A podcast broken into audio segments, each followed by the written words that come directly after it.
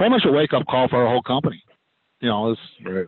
one of those things. You you hope you never hear about it. You hope that damn alarm never goes off because everything's working right. But in my case, it went off, and I'm very glad we had them.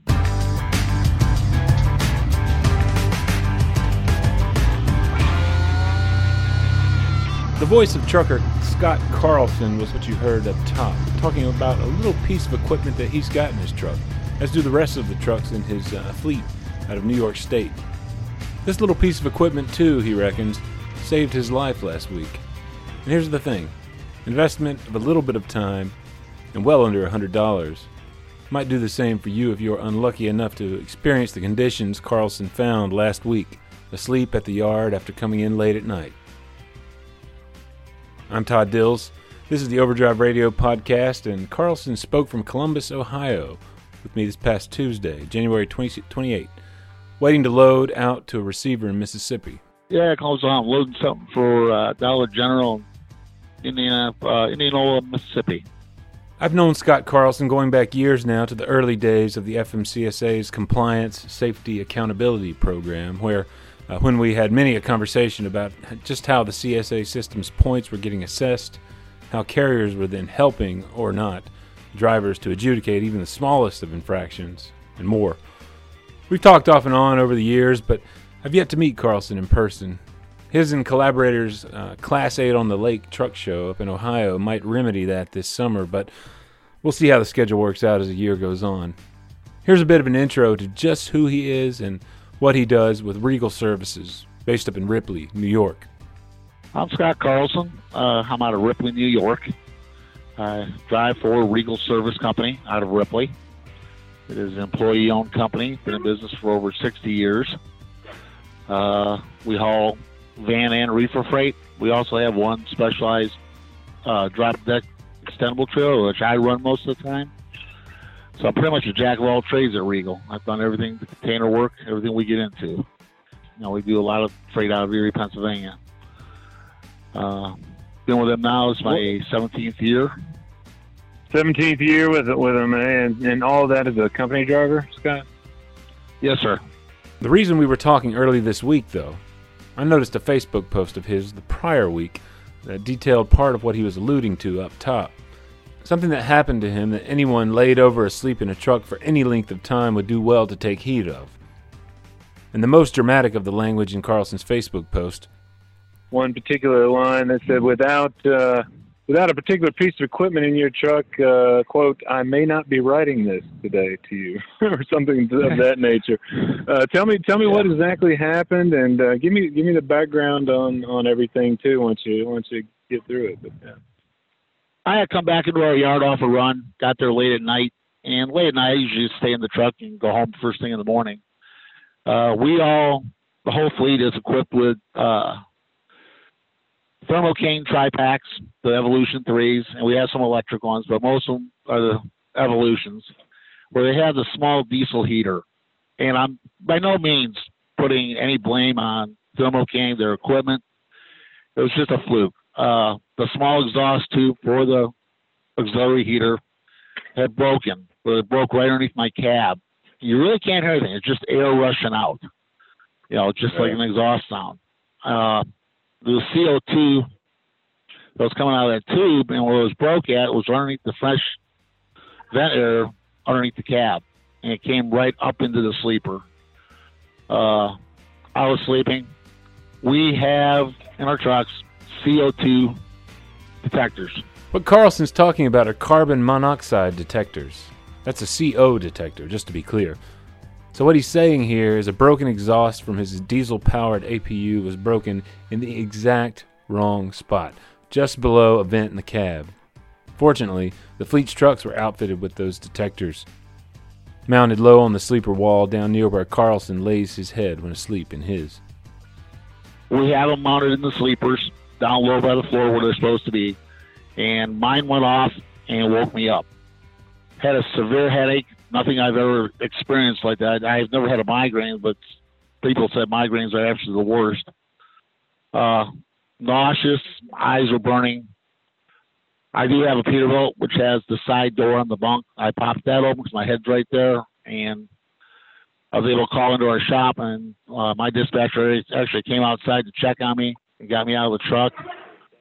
You couldn't you couldn't get out on your own power, Scott. No, I got out on my own power. I, I Okay, okay. got up. I got up sitting on the bunk. Then I was able to move to the seat and move out. Um, Yeah.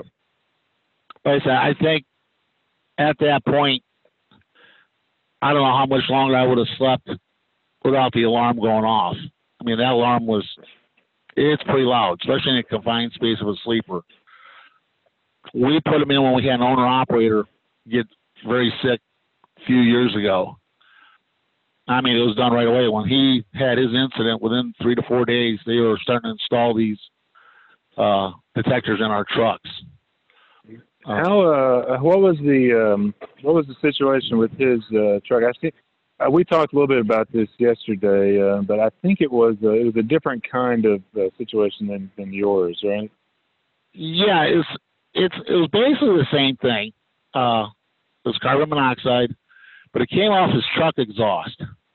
Uh, his truck exhaust had a leak on it. I guess a very severe leak. After they inspected the truck, uh, and he too had been sleeping in the truck. Woke up, called his wife, said, "You need to come get me right now." And when they got there, still with us. He's uh, he's retired now. I know that.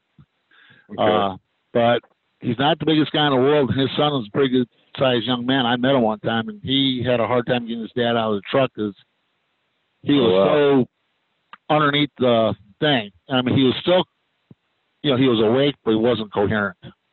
You know, he Oh, was wow. totally disorganized and, you know, really couldn't help himself. Uh, and after that episode, uh, John Bowser, the president of the Regal, uh, and all the upper s- management there say, "Hey, we got to put these in the truck." So they have them all put in the truck, and mine's the first time. Mine's the first one that ever went off like that. But uh, really well. you know, it could be it could be off your auxiliary power units. It it wasn't the power unit itself; it was the heater, which is mounted Right. inside the truck. And it's just like a little torpedo heater. That's all it is. Um, it could be your truck exhaust. Either one of those could kill you. And do you do you have a feeling? Uh, do you have a sense of uh, how yours uh, broke? Was it just a um, situation of you know long term um, Um, something hit it or or uh, shook loose? Uh, it, it's part of it is uh, long term. It broke right at the clamp. There's a clamp. It's uh, it's not a clamp. It's a hole that holds the pipe up. It's a flex pipe. It's a piece of flex so they can point it out. Normally they stick out about six eight inches behind the cabs, uh, but mine broke underneath the cab in the center part of my sleeper unit. Uh, Okay. it could have been just road vibration. You know, I I really didn't get a chance to look at it till it was already repaired. Shop changed it right there. You know, that day they had a new tube on there. It could have just been vibra- vibration, just like your exhaust system, just the road vibration, just you know, Sure. and the road in road conditions. You know, we all know the roads are starting to fall apart on us. This was kind of a fluke. It broke. It was a very still night out. There was no breeze blowing, and where I was parked at, I was pretty well blocked in from the wind getting to my truck. Uh, it could have been broken a couple days before, and the way the I was at where I was at, the wind kept you know kept everything circulating. But I was sitting there just in a, a dead quiet zone, and the fumes got up into the sleeper. So it can can happen to anybody in any truck. Like we talked about yesterday, we both thought this is pretty important to get out there. Uh, I've seen them anywhere as cheap as forty dollars. The one we use is an MTI product. It's actually made for RV, so it's made it's pretty durable, and it's also a hardwired unit. It's hardwired into the electronics, so you never have to worry about batteries. Uh, just as long as you have a green light on there, and you test it once a month, you know, just push the button, make sure it works. You're good to go. It's easy. Installation. uh, our mechanics, our mechanic says they can put them in in about 15 minutes. You didn't do this job yourself, right? No, no, our shop did this. Uh, something that a capable uh, capable owner operator probably be able to do uh, him or herself. Eh? Yeah, it's only a three wire setup. That's all it is. You know, you get your positive grounding, you got a common ground. Uh, very easy to install. Two screws, wherever you're gonna mount it to. All it takes is two screws. But they do say mount, mount it low, mount it as low as you can in the truck in the in the sleeper area, because Okay. carbon monoxide settles, but you know the beds in these trucks we're not that far off the floor really. You know what, 18, 24 inches maybe. So you know anybody anybody's got you know pretty good knowledge of their truck and does their own work should be able to put one in without you know no big deal. And if you want to go the battery way, there's a bunch of battery units out there, but like I said, then you're constantly checking on the batteries and I, I mean, I've certainly heard from folks who've done this this kind of thing, but uh, putting one of these in in the truck. But uh, yeah, like most like like you said, most of uh, most of the ones I'd heard of were, were battery powered. Uh, it just seems to be the easiest uh, when it comes to installation. But Yeah. for peace of mind, for, for peace of mind, that hardwired setup is probably uh, probably the way to go. Yeah, I've seen them. The ones we had, I think we got those for around sixty-five a piece, and Okay. I've now seen online where I've seen them as cheap as fifty-five. Go to, you can go to uh, Camping World, any of the big RV supply places that evidently carry these in stock. You know, they add them on, which is uh, nice. They do have a combination that does s- smoke and carbon monoxide, or LP, you know, uh, liquid gas, uh, liquid propane. They have they got they got a wide range of stuff that you can choose from, and we went uh, uh, carbon monoxide detectors. It's MTI Industries. I know there's some others out there, but that's the one we have. Uh, I know the gentleman that researched at Regal. Uh, he had quite a bit of experience with RVing. And he says, you know, I was looking for something to take the the beating of the road, the bouncing and sh- shaking and jarring, and this was like the one he thought was the best. I'm sure there's others out there in the market. But that's just the one we use. You did actually go um, to the emergency room uh, just to, for for peace of mind, I think, for yourself and the, and the company. I think, right? Yeah, basically my dispatcher and John, our owner, uh, basically you know, didn't give me much of a choice about going. They said you got to go, and I said I, I already planned on going. I was taken down to the emergency room. They did a blood draw gas on me. Automatically, as soon as they did, before they did the blood draw, uh, they did the blood draw first, then they put me on oxygen, and sat there for about an hour and a half on oxygen uh, pretty high level. I, I didn't realize it was high. I thought it was like 15 milliliters uh, at the rate, but it was 25. First blood draw came back at three. They did one after about another hour and a half. It's a quick test. It's a very quick test for them to do. And I was down Sure. to two, and two is okay to them.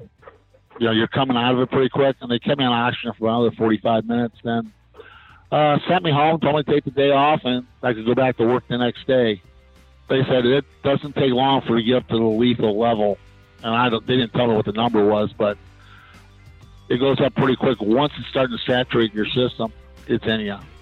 Remember the Regal leased owner operator that Carlson mentioned? Whose own truck exhaust leak led to a crisis moment for him while he was asleep in the truck? That owner operator spent four days in the hospital in the aftermath, Carlson says. We also, I think he also had some issues with his lungs. I think he had a breathing issue, where I didn't have any of that kind of stuff. But uh, definitely got my attention. Definitely uh, opened my eyes to how lucky I was. Could have, could have been a lot worse because I was I was sleeping at the back of our lot, and normally at our shop, if you're sleeping, they don't bother you. They know you're out sleeping in the truck. They won't come out and bother you unless they really need you for something. So, you know, if I hadn't woken up, I may have a couple more hours before anybody realized, hey, uh, he hasn't come out of the truck yet. That's kind of strange. Right. But I'm normally an early, early riser, so I think it's one it's one of those things too. You know, it's uh, an exhaust leak is kind of like uh, something that folks might have the you know have the sense that you might you might not have like the urgency of the need to to repair that as you would uh, not the same urgency that you would have on other parts of the truck. But I think you said that there's like there were a couple of days where this may have been an issue where you didn't notice it.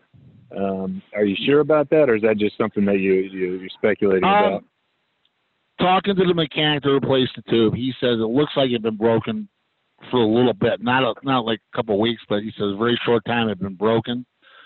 But Right. we've had some a lot of windy days where I've been running at, and with the wind blowing, you know, it's pushing the air out from underneath the truck. Oh, he says it's very possible this could have been broken maybe a week before. I was just, you know, I was always in up. I was up in Illinois quite a bit. Indiana, we're having a lot of winds, and, actually where we're at in Ripley. Uh, we actually have a higher per day wind average in Chicago. uh, yeah, so for us to get a quiet day in Ripley, that's you know everybody stops, looks around, wondering what's wrong. Uh, normally we've got a pretty good breeze or a good breeze just blowing all day long, but uh, right. I know they started cycling our trucks through the shop. Uh, if they if a guy came in the yard, even wasn't due for service, they had a mechanic go out and go underneath the truck, take a quick look, make sure everything was good on the tube because the tube's just it comes out of the bottom of the bunk, run, runs along the edge of the bunk, and it comes out the backside of the sleeper. So it's easy to get to. I mean, you can look. All you have to do is bend over and look straight up. You can see it, which is now part of. That's part of my pre-trip now. Definitely go up and look at that thing. I just never put much thought Right. to it, you know. And as, I- as I got comp- or you know, our shop said, it's an easy thing for us to fix. If you got one that's starting to leak, you see a little blacking, just let us know. We'll put a new tube on it right away.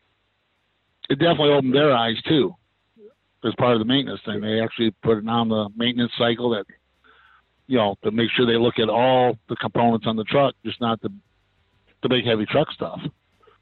You know, look at that too. It's it's an auxiliary piece of equipment. Yeah, they they service it, they look at it, make sure everything's good. But sometimes little stuff gets uh, overlooked because they're not told to do it, or they're just not used to looking at it.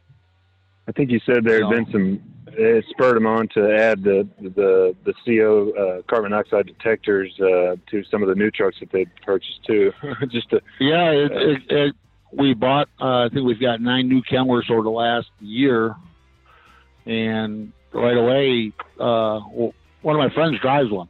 He was he heard what happened. He went looking through his truck. He called me up and says, "Take a picture of yours, and send it. Make sure I'm not missing it." So I sent a picture of what I have, and uh, he said, "I don't have one in the truck." And he was on the phone with the shop. Ten minutes later, they said, "When you come in, we're putting one in your truck."